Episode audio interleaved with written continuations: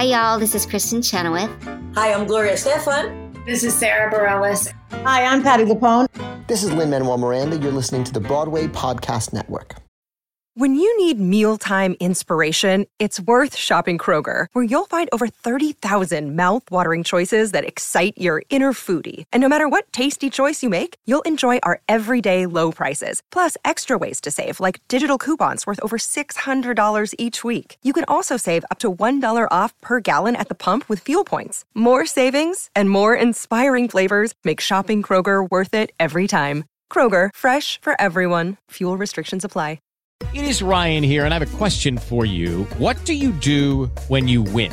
Like, are you a fist pumper?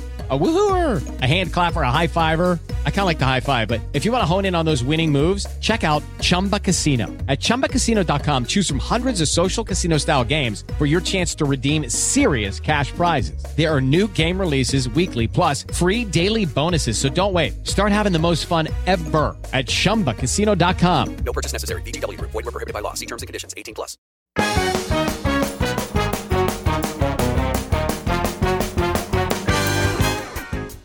So, we're going to do something different today. This is usually the Broadway Nation podcast, but today it's two podcasts. It's also Broadway Nation and Dirty Moderate. And I'm thrilled to be joined today with not a guest, but a co host, Adam Epstein. Hello. David, thank you for having me. Hi, Broadway Nation folks. I am Adam Epstein, and I am the host of a podcast called Dirty Moderate with Adam Epstein, which is a political podcast. But David has brought me here. David, you got to tell them why I'm here. Why is this Politico sitting next to you? Well, we're going to talk today about the collision of Broadway musicals and politics. Probably most people don't think of Broadway musicals as being particularly political, but I think that we view Broadway musicals over its 125 year history as more often than not, most shows have been overwhelmingly political in many, many ways and have often either overtly or subliminally advocated for what I would describe as democratic, humanist values and ideals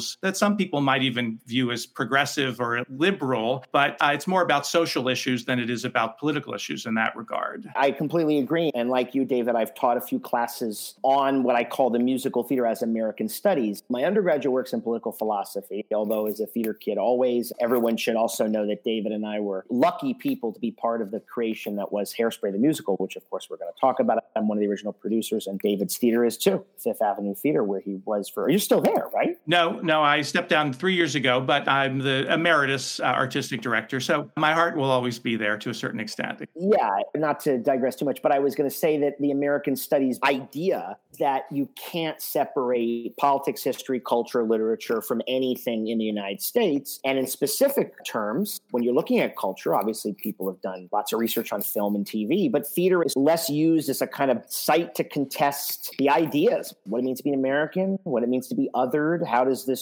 American experiment include or not include people? And what have those groups that have historically been marginalized, what have those groups done to not just move the form forward, but to sort of make sure that a kind of progressive, for lack of a better word, message gets realized and exposed, right? Absolutely. And that's where we come into so much alignment because I teach a course at the University of Washington, which I bet you could just pick up and teach, or vice versa, because that course is called The Broadway Musical How Immigrants, Jews, Queers, African Americans, and other outcasts invented America's signature art form. And that's what this Broadway Nation podcast is about as well. What brings us together today is, as you said, our connection through the world premiere of Hairspray, which you were one of the lead producers on. And I had the great pleasure of being the producing artistic director at that time at the Fifth Avenue Theater in Seattle, where the show had its world premiere. So both of us had the opportunity to see that show from the very beginning, from its earliest stages through to opening night on Broadway and beyond, which I will never forget. It was one of the most thrilling experiences of my life to be part of it and to see all that happen. I'll be doing several episodes about that because this summer marks the 20th anniversary of Hairspray. Woo-hoo. Yeah, this month, June, it opened at the Fifth Avenue Theater and then it opened on Broadway in August. It's amazing, David. And I know you were there. I don't remember specifically where you were at the moment, but obviously, Hairspray, the musical, was the brainchild of the late, great Margo Lion, whose idea it was and who mentored me into the producer I became and partnered with me To start the development of it back in 99. And we sat there at that first preview, which I believe was May 30th, 2002. Good Morning Baltimore didn't even have an overture yet. Remember, it just went boom, boom, boom before the little, you know.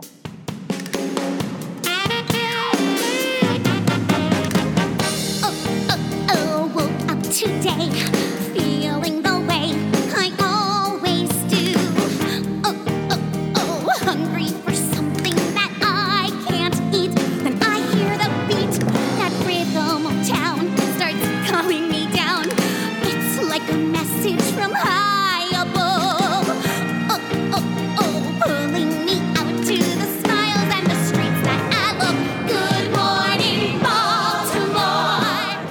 just felt the entire audience consumed and subsumed by the magic of it from start to finish. And I remember, and Margo was habitually nervous and always worried about the shoe dropping or many shoes dropping. And she said, Oh, this is special. I said, Margo, this thing's a hit. We had been watching it grow in readings and seen people's reactions, which, of course, readings aren't always reliable because it gets so insular. But that audience in Seattle, and just as the three weeks went on, it was astonishing. And by opening night, it was clear. Variety, I think, wrote Hairspray is a big new shiny hit and it's headed for Broadway. I remember us at four in the morning reading the reviews online, and was it Misha Berson at the Seattle Times? She had a great line that, you know, of course, it went to New York and that press corps gets priority, but Misha called it a bye bye birdie for the age of irony. I thought that was Really smart. Well, she's this very smart lady. I want to tell your listeners that because I know these are people who love and study and adore theater and a kind of context that it exists. So, yeah. I too remember that first preview. I always describe it to people. I say they screamed after the opening number and then they screamed after every number afterwards. Every number in the show got this kind of reaction that you just don't hear. And then they just wouldn't leave the theater at the end. No. And of course, the next night was when 300 of the Seattle men's chorus were there. Of course, Harvey had performed with them a few years earlier. And I'll never forget that's like something you see in a movie that you don't believe actually happens.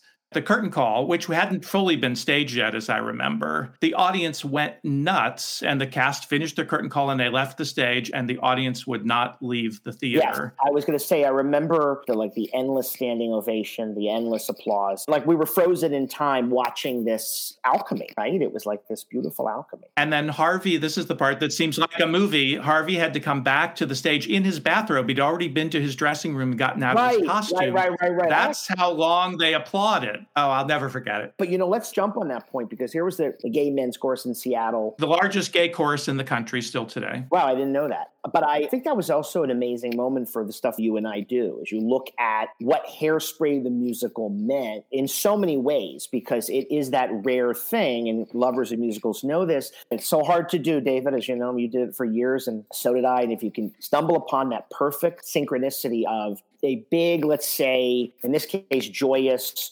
Effervescent, delightful. But, but a perfect book musical in so many ways Absolutely. right? That had satire and social messaging, but it was done with such a smile that you left feeling so good and you left feeling hopeful by dint of the show and almost kind of subliminally by dint of the show's amazing message. That gay man's course is sitting there watching a John Waters musical, which, you know, John always said this. He was the Pope of Trash. You know, he was the sort of independent rogue who wasn't accepted in the mainstream. And here he was seeing one of his babies. Really, you could tell it was going to reach critical mass. And what that meant for Hairspray is so much more than just about racial equality. It really is about loving yourself, self acceptance, self realization. It's very serious in that way. And I think that watching that was an emotional moment for people because they said this show, of course, no show is one thing. No show is just gay or Jewish or black or any of those things.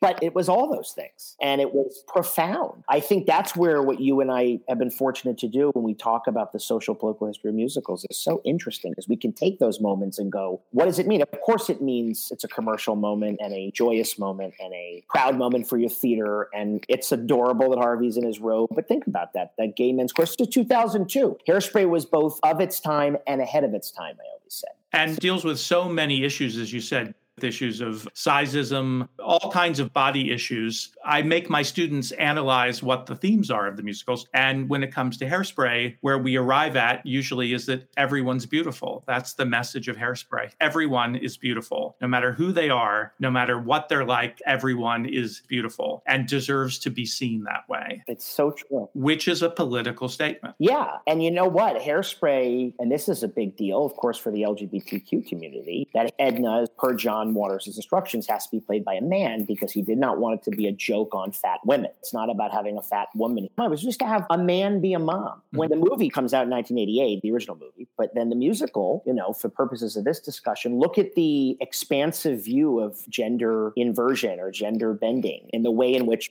that role was played without comment. Edna loves Wilbur. Timeless to me was a love song. Styles keep a changing, the world's rearranging, but Edna, you're timeless to me. Hemlines are shorter, a beer costs a quarter, but time cannot take what comes free. You're like a stinky old cheese, babe, ah. just getting riper with age. You're like a fatal disease, babe. But there's no cure, so let this fever rage. Some folks can't stand it, say time is a bandit, but I take the opposite view. Cause when I need a lift, time brings a gift. Another day with you. Twist or a waltz. It's all the same schmaltz with just a change in the scenery. You'll never be old hat, that's that. Ooh, you're timeless to me. Oh, You know, of course, there's audience members who still think they're kind of seeing kabuki theater or something. They don't necessarily always appreciate it for that. But there's so many people that would say, I loved the Edna Wilbur relationship without comment. Oh, that's two men or a man and dr-" no, it's a mom and a dad, almost renewing their vows, kind of. Absolutely. You're like a broken down Chevy. All you need is a fresh coat of paint. And Edna, you got me going hot and heavy.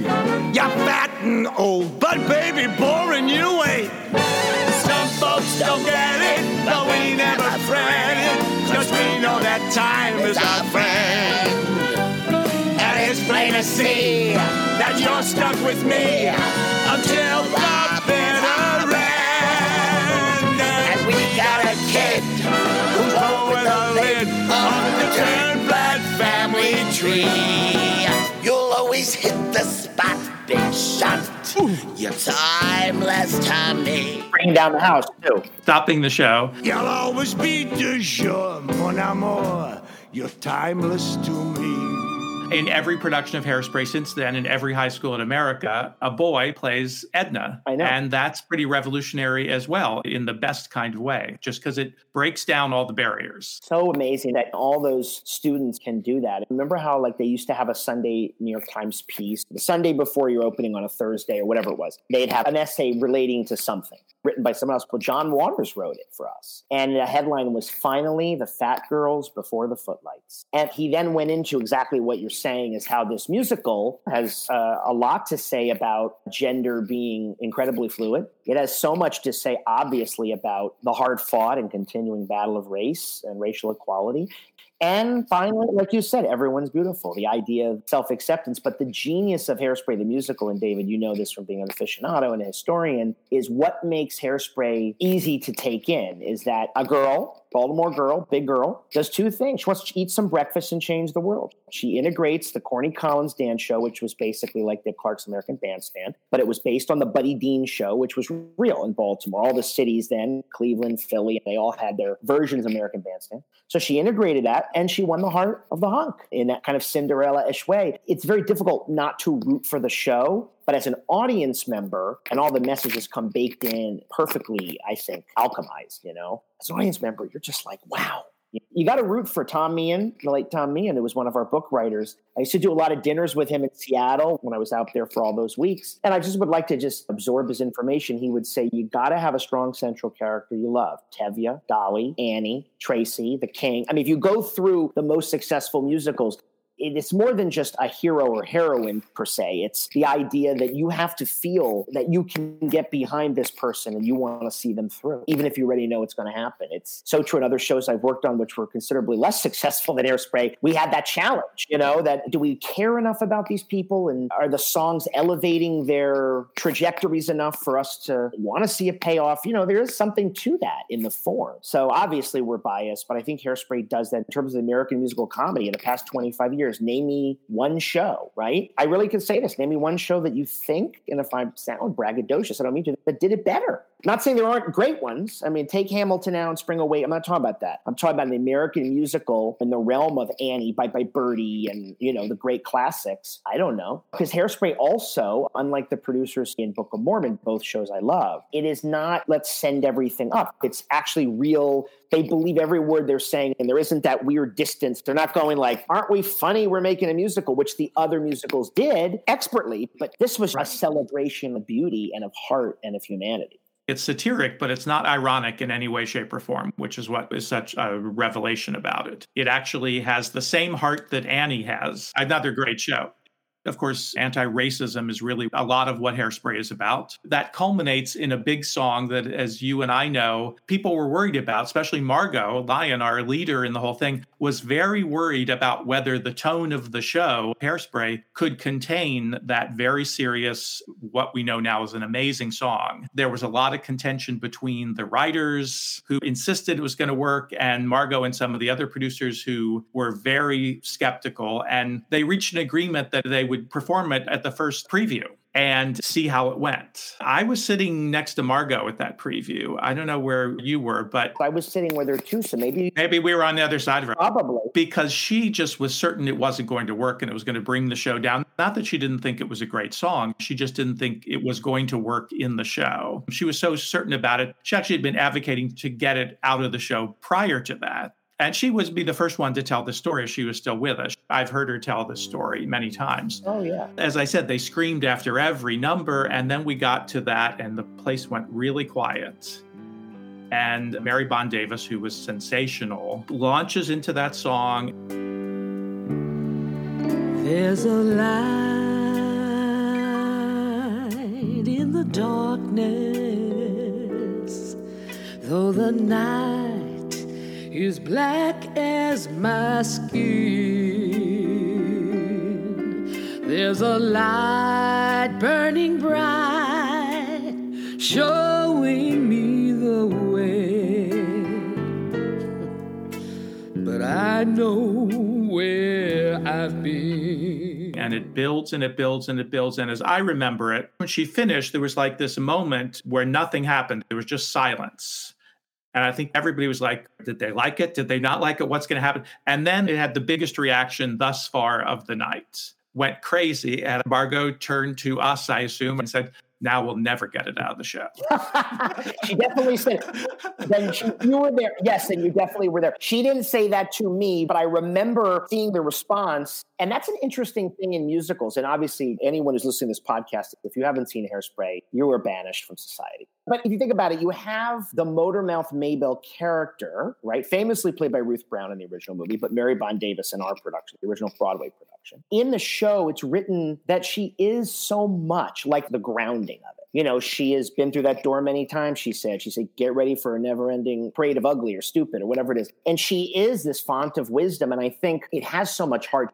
Jack O'Brien, the director, would always say those motor mouth scenes are everything. They are the glue of the message, not just the civil rights message, the message of what the show is getting after. It was interesting because I know where I've been, which is always a showstopper. Felt, I think, to Margo and some people like, are we just rolling out this sort of belty African American woman? Marc Shaiman wrote in the Martin Short musical later on becomes a big black lady stops the show. Uh, admittedly, might feel a little cheap on the surface and a little bit manipulative, but with hairspray, it works sensationally because it, it was such a moment where the show, which has such fantastic, I guess, velocity, you would call it, right? Takes a breather and listens to the elder statesperson, in this case, Motormouth Maybelle, who really has something to say.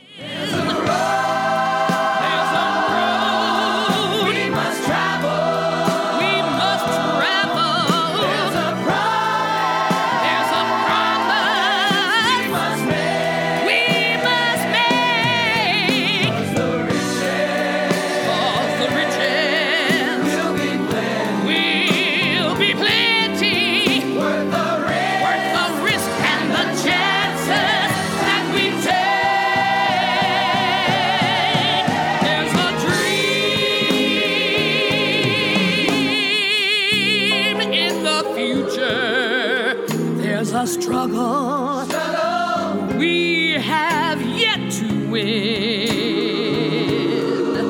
Use that pride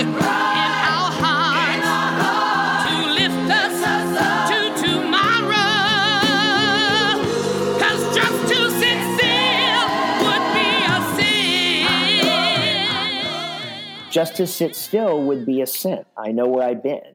I also think that that number in the musical theater crafting world, not everything dramaturgically has to make perfect sense. I remember Jack Viertel had told Jack O'Brien at the end of You Can't Stop the Beat, and this relates to I know where I've been too, that why is Harvey coming out of the can? It's really Tracy. And Jack goes, Yeah, but the audience wants Harvey at that moment. Harvey coming out has more of a theatrical impact and effect. So you override, you know what I mean? You don't have to connect every dot. It's not a science project. That doesn't mean you want to be incoherent dramatically. I know where I've been on top of all the messaging and all that. It is important to have a ballad that stops the show. It's formulaic, but it's formulaic in the best sense. I thought it did the two things. It satisfied the appetite for that moment that the show needs and had so much to say and was totally, totally central and essential to the story. And the contrast that Margo was worried about actually ended up working for it because it was so different than anything else that happened in the show. In a review, you want to have one serious song three quarters of the way through that grounds the rest of the show. And that functioned in this show, which was not a review, but still functioned in the programming of it in that same way. I always makes me think of Les Mis. I mean, you have to have Master of the House and Beggar at the Feast, otherwise you are going to go the guillotine.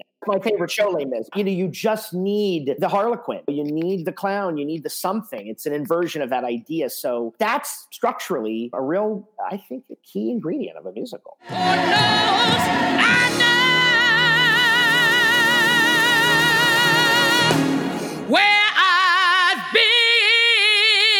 Don't go away. Adam and I will be right back with more politics and musicals right after this quick break.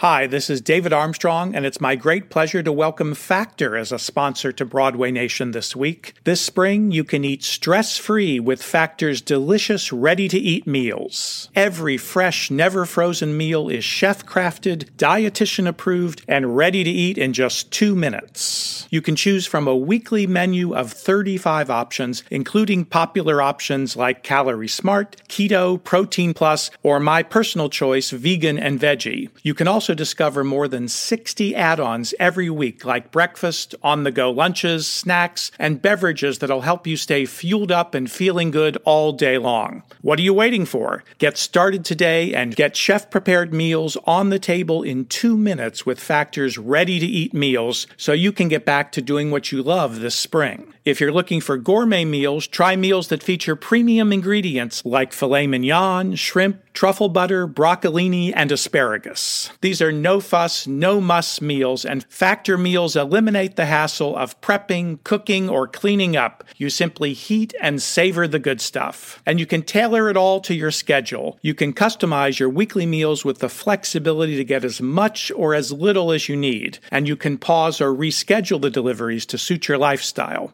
Factor is your solution for fast, premium meals without the need for cooking. And we're celebrating Earth Day all month long at Factor, so look out for the Earth Month Eats badge on the menu for the lowest carbon footprint meals. Here's what you do. Head to factormeals.com slash BN50 and use code BN50 to get 50% off your first box and 20% off your next box. That's code BN50 as in Broadway Nation, BN50 at factormeals.com slash BN50 to get 50% off your first box and 20% off your next box while your subscription is active. Do it now.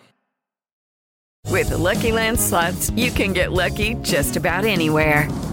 This is your captain speaking. Uh, we've got clear runway and the weather's fine, but we're just going to circle up here a while and uh, get lucky. No, no, nothing like that. It's just these cash prizes add up quick. So I suggest you sit back, keep your tray table upright, and start getting lucky. Play for free at LuckyLandSlots.com. Are you feeling lucky? No purchase necessary. Void where prohibited by law. 18 plus terms and conditions apply. See website for details.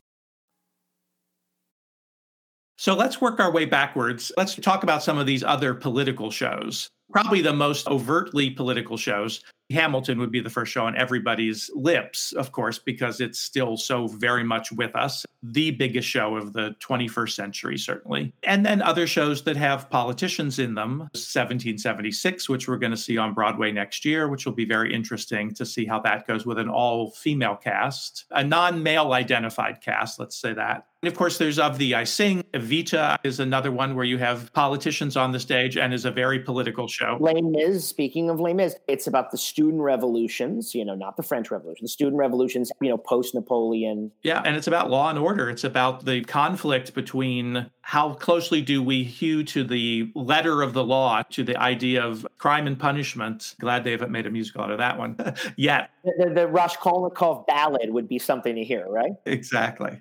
But that's very much at the heart of the story. It's a human rights story and social justice. It's literally about social justice. Totally. What is it about musicals that you think make them, unlike film to a certain extent, more inclined to be political. I can name 50 Broadway musicals, and so can you, where the politics can clearly be identified even if the audience doesn't perceive them immediately. It's a very good question. Well, I think that the, and this is my thesis that I, I teach in my class. I hope it answers your question. It's something I've thought about for a long time because I always thought politically when I was in the theater, and now I'm doing politics. I think that you have to look at the musical in different periods, right? Or in different tranches. And I'm not going to go back to Black Crook. I don't know about that. I'm not even going to go to Shuffle Along. Let's just start from Oklahoma, although I include Showboat in this too. Ultimately, the American musical, it's one of the only things America, not only things, but like jazz, it's inherently American. The musical, I think, made a case for American exceptionalism as we know it. The idea that we live in a unique experiment and that despite all the challenges that the country faces and that human nature faces, we are optimistic. We're cockeyed optimists. Something's coming, something good. It's all of that up through, I would argue, like the late 60s, early 70s. Of course, listen, Fiddler's got serious subject matter. Cabaret, I mean, I want to be clear to listeners. It's difficult to make a generalization. Hairspray is in that vein too in a later era, you know, and the musical can do politics so well because it's such a unique art form. There's no other art form that can message to the point that it can no longer speak, it has to sing. Because all the world somehow gets, I don't know if I would say resolved, but kind of worked on through song and dance. And that's also what makes it unique. But to continue my thesis, by the time of Company, which is back on Broadway now in a revival directed by Marianne Elliott, we just lost Stephen Sondheim in November. Vietnam, post civil rights, Watergate, you know, America started to get a lot more cynical about its institutions, about its people, its politicians, its values. And I think Sondheim telegraphed that in the 70s. You start to see the musical get, I guess, for lack of a better word, more serious. People who prefer an older type of musical complain that it doesn't have the same hope I think the musical then goes through a change and then comes back home in a weird sort of way with the producers, Hairspray, Mormon, most of the 21st century, not so much Hamilton, but you know what I mean? You can start going through the list and say there's a return to and you saw it, whether it was Hairspray or Book of Mormon or all the musical comedies, even Avenue Q. You know, people would say, oh, you feel like you're walking on air again when you leave a musical, just like your grandparents. I think Ben Brantley said that about one of them. And it's kind of like, yeah, because the musical had gotten between the British pop opera and Sondheim pretty self serious and on its sleeve. And stopped dancing for a while, which was part of that same thing and to give Margo Lion, or we've been talking about, who we both love so much, one of the reasons she wanted to do Hairspray, she wanted to bring dance back. Broadway hadn't danced, and that was part of her impetus. So you're absolutely right. The musical art form allows, like I said, us to work out our stuff in song and dance, and it elevates it. Plus, unlike film, film is literal. So film is like if a building blows up, you watch the building blow up. I don't mean that film has no metaphor, but you can do things obviously in a film that in stage is entirely left to metaphor. So I think within the realm of that imagination that creators of the theater have to do, that's what also makes it unique because you have to conjure something up without literally saying to an audience, you're in a restaurant that is a waiter. You know what I mean? It has to be, yeah. you know, a reverie or an alternate universe or its own self-contained joyous world. One of the things musicals can do, as you just said, in terms of America's stuff, is dramatize this conflict between conservative and liberal values. Right. Or libertarian and communitarian values might be even a better way to say it.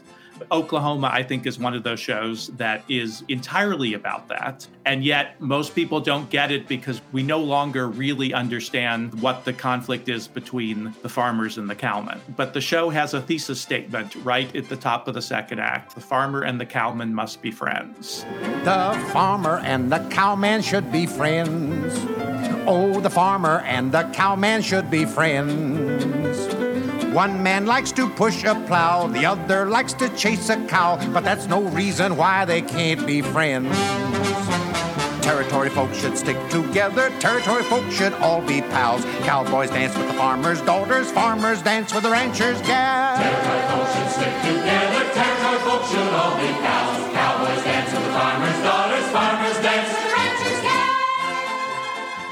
What that is telling us is that, you know, the range wars were a real serious thing. Oh, that people in the 1940s understood what that was about. That's a big politics issue that is still with us today. It's a rural versus city issue, which is probably the heart of our political conflict right now conflict between people who live in urban areas and people who live in rural areas and the values that go with that. We do. And Oklahoma represents that. What I find fascinating about it, and I think this is a major theme of the Broadway musical, is that healthy, strong, effective communities are vital to living. The musicals advocate for that, and they also tell us that we probably have to give up something to achieve it. We have to compromise to achieve it, which is a message I feel like we could all use right now in terms of how are we going to come together? How are the cowboys and the farmers going to be friends?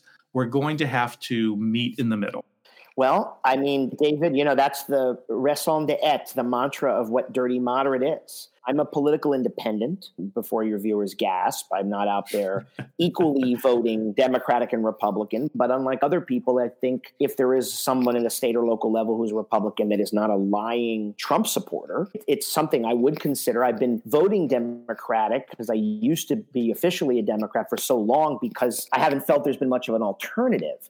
And to your point, that's sad because the farmer and the cowman need to be friends. And whether we like it or not, that is going to have to be our biggest challenge in this populist moment. Musicals are also very populist, meaning of the people. But I was going to say that the farmer and cowman is also ingenious because look at this. Oklahoma's in 1943. It is at the height of World War II. It's a massive hit when it opens at the St. James in March of 43. America is at war. This is the height of American exceptionalism. We've gone there to make sure Hitler doesn't conquer the world and stop Imperial Japan, too, of course. And it was probably the most noble war that's been fought that I can think of, insofar as wars are noble, that is. But what I'm trying to say is this was a rah rah moment for America. But in the show, they are depicting this conflict. You know, it's not just who's going to take Laurey to the box social. There's a lot going on. Oklahoma has recently become a state. It's impending statehood, having been Native American territory, which was a big problem because America had promised many of the tribes in the 1860s, 1870s that they would have their own land. And then we abrogated that treaty for like 100 years. So that was part of it. But the farmer cowman is that urban rural divide. And it also tells you how in American history, and this is stuff that I talk about in my podcast, but also just love, it fascinates me, that we have always had divisions in a country this large. I mean, we were always 320 million people, but we've always been many countries in one. This isn't new. It just isn't new. If you study American political history,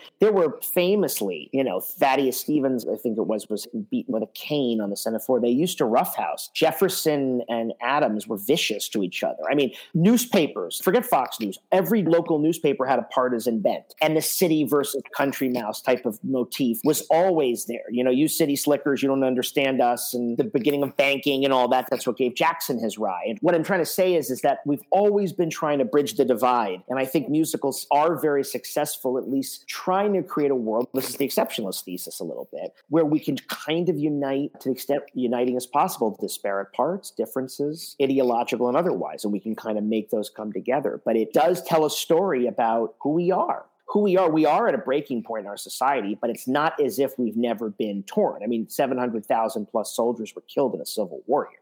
So we got to be in perspective That doesn't mean we shouldn't be working to bridge these divides, which is what I do, because we got to fight like hell for democracy because it's all on the line. Yeah, and the metaphor of these shows, I think, subliminally allows us to experience it, to go there, to see the possibilities of that.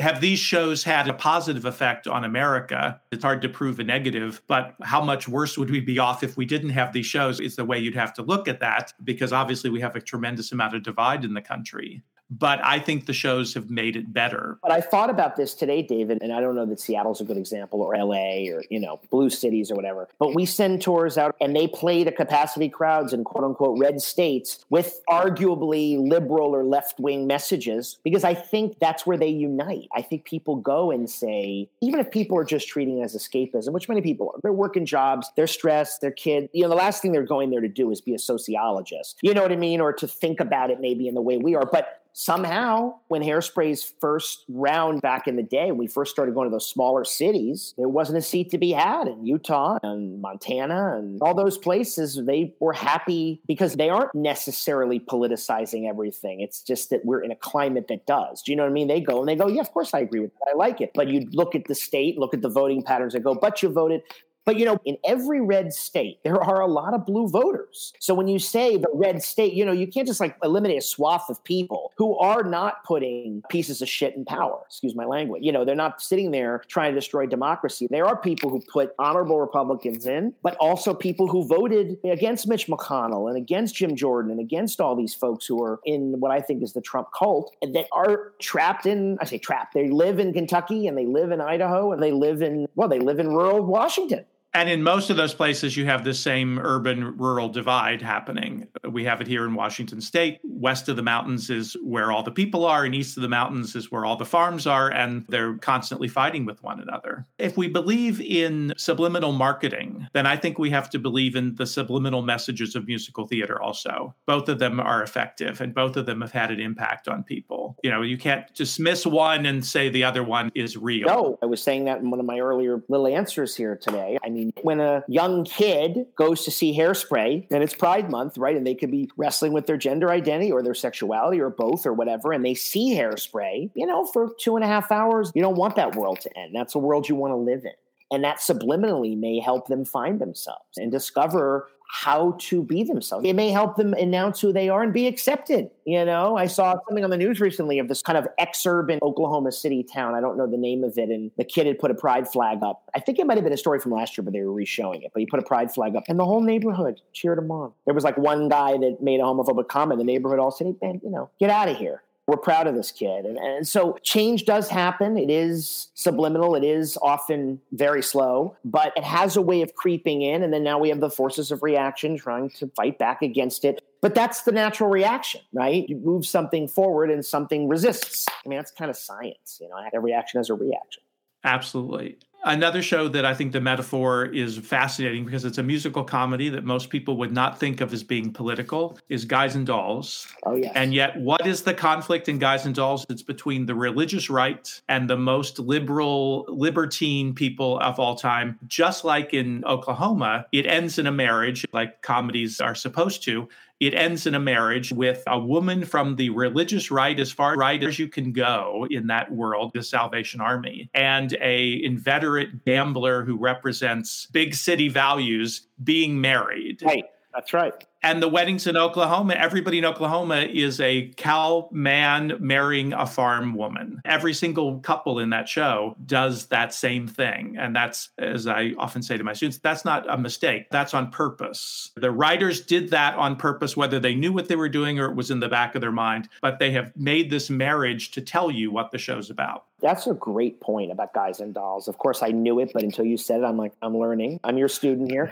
what I think is so important about what you just said that I love, and I think this is amazing, is that the writers did do it on purpose. Why? Because you can't live in your own silo, in your own sphere, in your own little bubble, as far too many people do. You know, I don't. I'm out there talking to everybody, but people are living in their bubble. And what I mean by that is the proverbial libertine Confederate gambler doesn't want to talk to the Salvation Army ambassador because it's, oh my God, those are my values, and we drink and party and we're liberal and they're uptight and they're Christian and all the stuff. But in real life, you know, you see it in culture and musical does it so well. people do come together from different backgrounds. And the idea of them coming together and overcoming their differences, yeah, it's a happy ending, but you know, it's also fundamental to America. One of the things that's really depressing to me is the group of people or idea that America now is the worst country that ever exists on the face of the earth. You know, it's the greatest oppressor. It just isn't true. It isn't true. I ask you to read the history of the Portuguese and Spanish empires, go back and read about the Ming dynasty. It just isn't true. Do we have our problems? Yeah. Do we have a different promise we were meant to keep? Yeah, but we're working at it. You know, we're 245, 250 years old. My point in saying this is that we as American people, and maybe it's mythology, but I see it acted out in life and it's being depicted here in Guys and Dolls in a lot of places you overcome it. You know, you do marry someone you never thought you were like because ultimately you're both Americans, but you're both people. And it sounds kind of Pollyannish, but it's true. And I think that's what the American musical is saying. The farmer and the cowman can come together. Everything doesn't have to be a fault line. And I just miss the idea yeah, I'm proud to be an American. I'm not going to let bigots and racists and fearmongers and xenophobes take that flag away from me. You shouldn't either, meaning anybody listening. That's our flag. That's not their flag.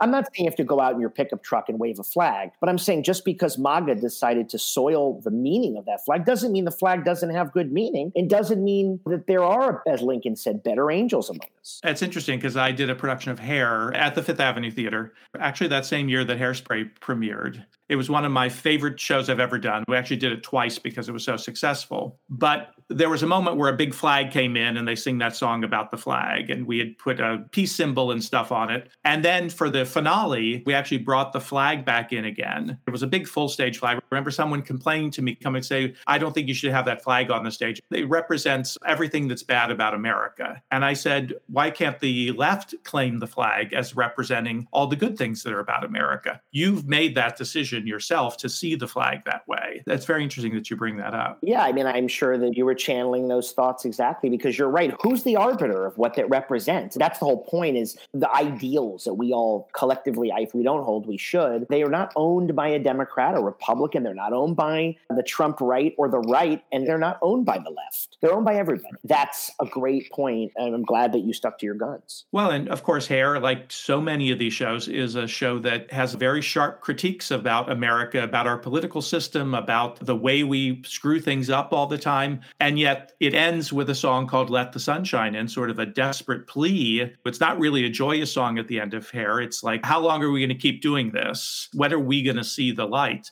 But that's a very American, very positive statement, which is why I thought the flag should come soon after it. You're right. It's two things I say on my podcast. It's a both things are true. You know, I'm politically homeless because I'm trying to figure out how to put all these threads together. Maybe I'll never figure it out. But in a sense that you can hold competing ideas. You know, they say the sign of a first class intellect is holding two different ideas in your head at once. And that does not seem to be working very well in our country right now. But I was going to say that I think that both things are true. You can be proud of the flag and know that we're working toward it. And you can also be an enduring and hopefully insightful but relentless critic of America to do better. You can do both those things. I don't like that they're put in separate camps. James Baldwin famously said, I love America so much, I will perpetually criticize her because I want her to be better. Frederick Douglass was a patriot. He said the Constitution was everything and that slave owners soiled it. Martin Luther King did the same thing. They believed in the American creed, but yes, they were great critics and great conscientious objectors to the injustice that's also here. Before we end, let's talk about Annie. I love it. I do too. It was one of the first shows I saw when I moved to New York. I remember going and getting a standing room to see that show and applauding so hard. I had a watch on that flew off my hand. And did you see Dorothy Loudon? I saw the original cast. It was right after it opened. And I never saw that watch again. I could never find it. I searched the theater, but I didn't care. I loved the show that much. It was worth it. But what's fascinating about Annie is how political it is. I describe the story as being how little orphan Annie convinces Roosevelt to bring in the New Deal. She's the generator for the New Deal happening. And her action is to turn the arch conservative Daddy Warbucks into somebody who supports the New Deal. I know the depression's depressing. The carols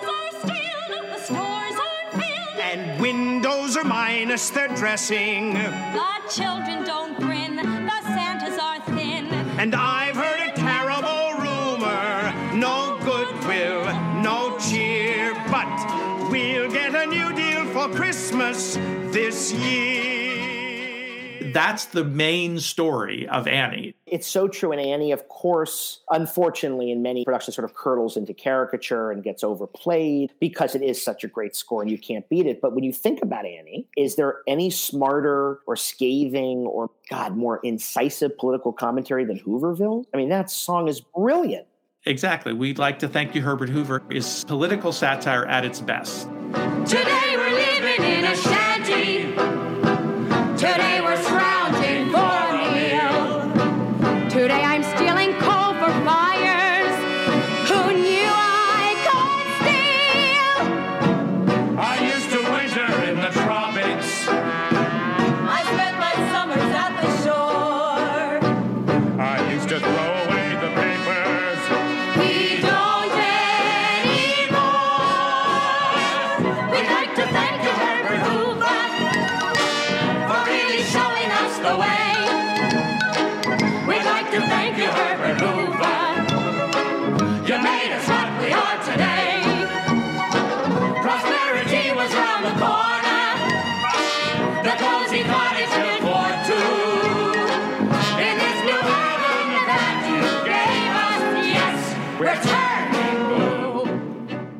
At its best, uh, to a great tune, people in a shanty town saying, you know, we've had enough. And then Annie, right, our lovable protagonist again, being the impetus for great change. Great villains. Miss Hannigan is just perfection. She's sort of something out of like Dickens, but then she's also pure showbiz. You know, what are they doing in Easy Street? Even though they're looking to steal, it's like an American dream number. They have stars in their eyes for not being down and out, for actually making it. It's amazing. Move them feet to Easy Street. That's where we're going to be. That's the aspiration in the American musical. It's the grifter side of the American dream, where you think you can get there, you can cut the corners. Absolutely. And not worry about the damage that you might do. Absolutely. We have a big history of con artists in this country. Unfortunately, we've just lived through one. But I also think, too, it's that American urge, that do or die need for success. That's sort of ingrained in us. That's built into us. And I want to quote, I love the line in Carousel. I think it's the most American line ever written in a musical. I don't know if I've told you this, but you put it in your class. Billy Bigelow. How does soliloquy end? I'll go out and make it, steal it or take it, or die. Because if he's not going to be able to be successful, he's nothing in America. That's such an amazing line. I'll go out and make it, steal it or take it, because there's no way I can be left behind. I think that left behind, sadly, also has turned sour for people, and I think that's a lot of that anger, that populist anger, that feeling of you know national betrayal, led, helped lead to Trump. It's not justification, but I think it informs their disillusionment. I agree. That is an amazing moment. Of course, he kills himself right afterwards. Yes, he does. because he can't achieve it. Right. That's what I mean. He has a complete reversal of fortune after that, and he's got nowhere to go. Yeah, nowhere to go. And that's exactly right. Any other musicals that you find particularly political or you want to bring out the politics of? I think more than ever, we're in that moment. I mean, uh, this is not the oncoming of the Third Reich, but I think Cabaret and Isherwood's Berlin stories, when I teach Cabaret, I have them read some of the Berlin stories because you're watching the insidiousness of authoritarianism, the way that it creeps in little by little to destroy a society that has lost its cohesiveness and turns to a madman, a strong man, a totalitarian in Hitler's case. And I think Cabaret does an amazing job. You know, by the time it's in the second act, and Sally's at the party, I think, and by that point, Ernst has the armband. You know, he's he's in it. Hitler's biggest supporters were university students. So you know, when I see in America and nothing is the same. History rhymes, Mark Twain apparently said, not repeats. When I see mob thinking, and again, the right has been in power, but the left gave us Stalin and communism too. It can happen. When I see mob thinking, I always worry about how fervent people's beliefs that don't want to change their mind, they're like frothing at the mouth, like wolves at the door,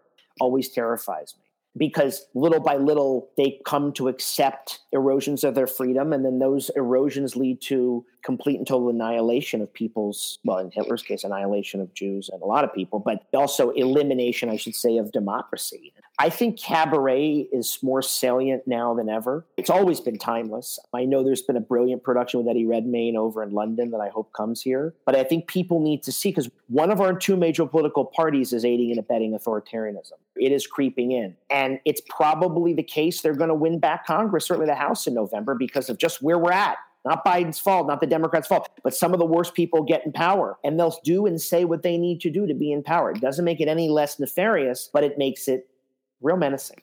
And of course, the message or the action that we see in cabaret is people just ignoring it and justifying it and pretending it's not so bad. Right. How many people have said to you through the Trump years, well, you know, I don't like him. I think he's gross and I think he's horrible, whatever, but I like his policies. Okay. Well, number one, you can't separate those two things. And what are the policies? And I can't name any. What did he do? I mean, other than like he put kids in cages, he cut taxes, his tariffs are a disaster, pulling out of the TPP. I mean, I don't want to get too in the weeds here, but like so many bad policy decisions were made. And they go, but I like his policies. What policies? Mm. I think they are attracted to his strongman aura. I do. People want that sometimes. And another musical where you see that exact same phenomenon happen is probably the most popular musical of all time. It's The Sound of Music, where Max and Elsa just say, I don't really like him, but maybe it'll work out. Maybe it'll be good for the country. And people say, well, maybe he won't be a madman. And by the way, that's an important distinction in contemporary politics because people always say, oh, you know, you're romanticizing the old Republican Party to me or others. I said, I'm not romanticizing anything. I'm a realist in politics.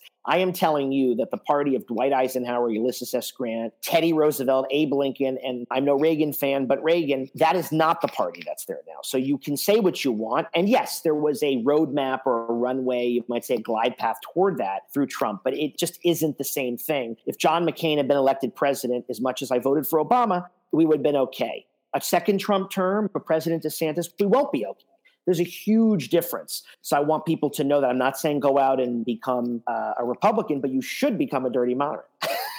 and you should listen to my Dirty Moderate podcast. I have everybody on. I do listen to it. I enjoy it very much. I'm not quite as far in the moderate camp as you are, especially when it comes to corporate issues and money and those kinds of things. I, I have some challenges there in the way that's affected society. The whole downsizing corporate mentality of nothing is important except for profit. I always like to say there's nothing worse than crony capitalism because it ruins the idea of the free market. And by the way, I am always for smart and sane capitalism. That's how I describe myself. But the problem is in capitalism, the problem is the way people corrupt it and decide to not give a hoot about anybody but themselves. And that's not what it's supposed to be because there is a rising tide that lifts all boats in what the free market can do, but not when it's fully rigged against people being able to be in that boat. And I think that there was also a time, or at least there are examples of sort of mission driven capitalism or holistic capitalism, where yes, you want to profit, but you also want to keep everybody employed,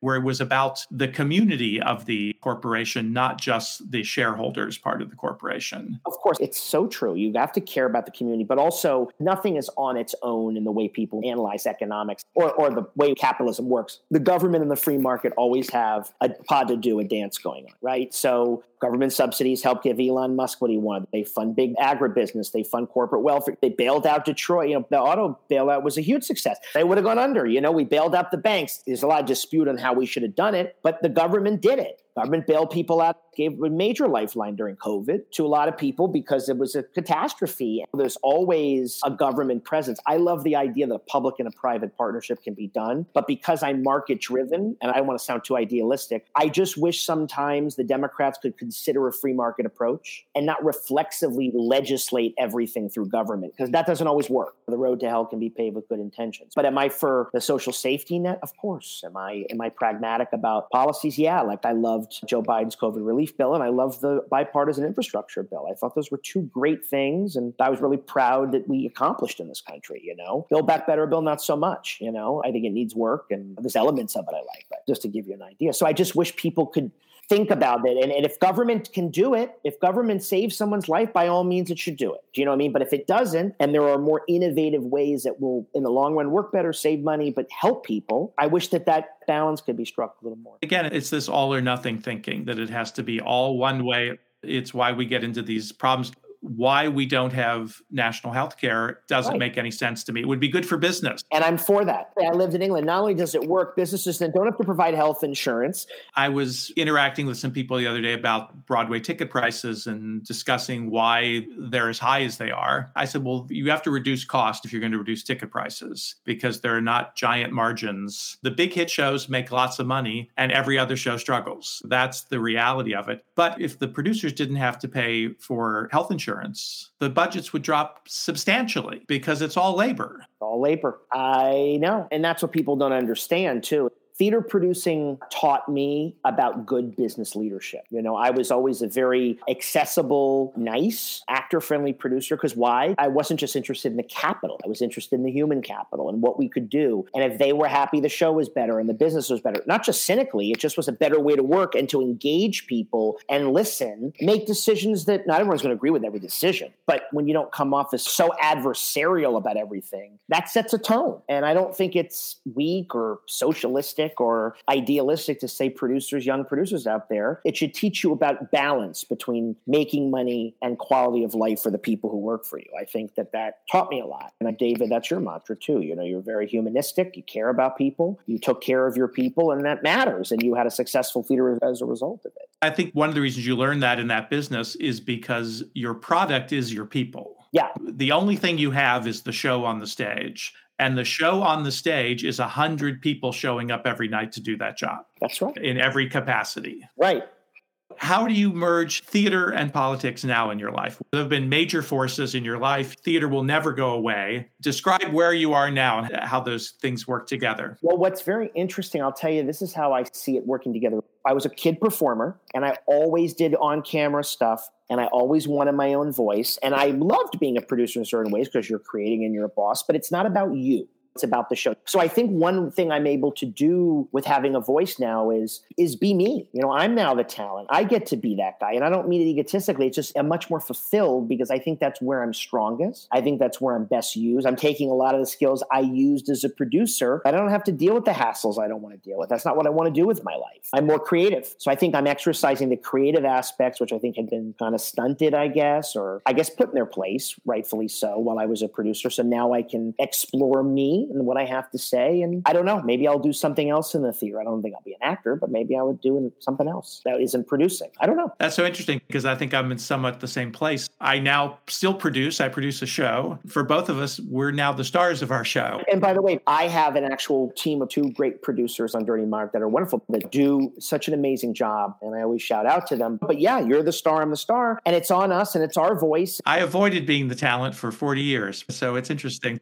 You're doing it. You're a real voice. Broadway Nation's amazing. I'm so glad to be on here doing a joint podcast, a simulcast, I guess we call it. Thank you so much. This has been delightful. We could go on for hours. I know. I know. Well, have me back and I'll have you on, vice versa. But I love that Broadway Nation and Dirty Moderate have partnered up. Of course, just to talk to you, David, you just are a Broadway baby in every way. But Hairspray turns 20, something that forever changed both of our lives. And we'll spend the summer commemorating, right? Absolutely. I'm excited about the summer. There's one memory after another going to be rolling in. Yeah, fantastic. Well, thanks again, David. It was great to talk. Thank you, Adam. Good to talk to you. Our celebration of 20 years of hairspray will continue here on Broadway Nation as the summer rolls on, including episodes with Hairspray's Tony Award winning songwriters Marc Shaiman and Scott Wittman, Hairspray's original choreographer Jerry Mitchell, and much, much more.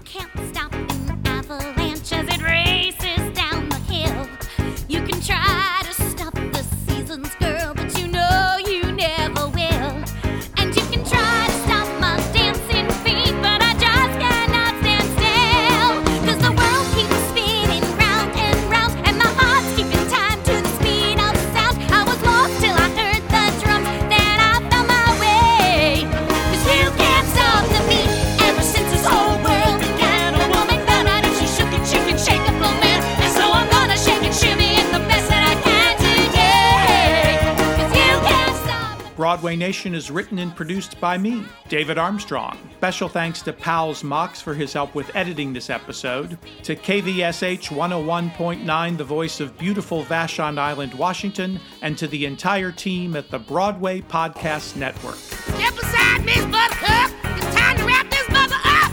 Oh,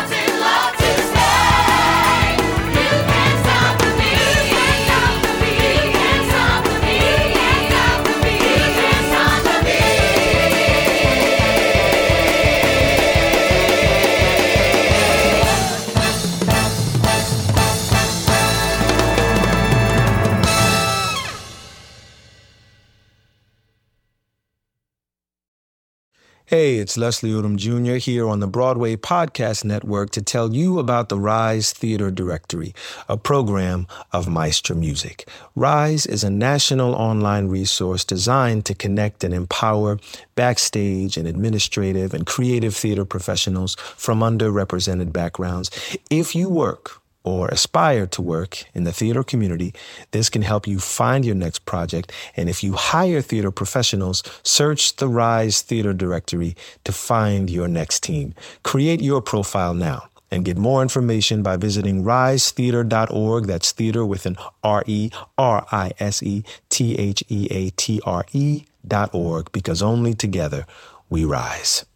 Judy was boring. Hello. Then Judy discovered ChumbaCasino.com. It's my little escape. Now Judy's the life of the party. Oh, baby, Mama's bringing home the bacon. Whoa, take it easy, Judy.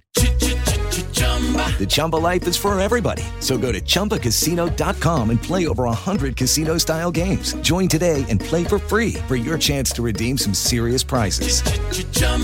ChumbaCasino.com. No purchase necessary. Void where prohibited by law. 18 plus terms and conditions apply. See website for details.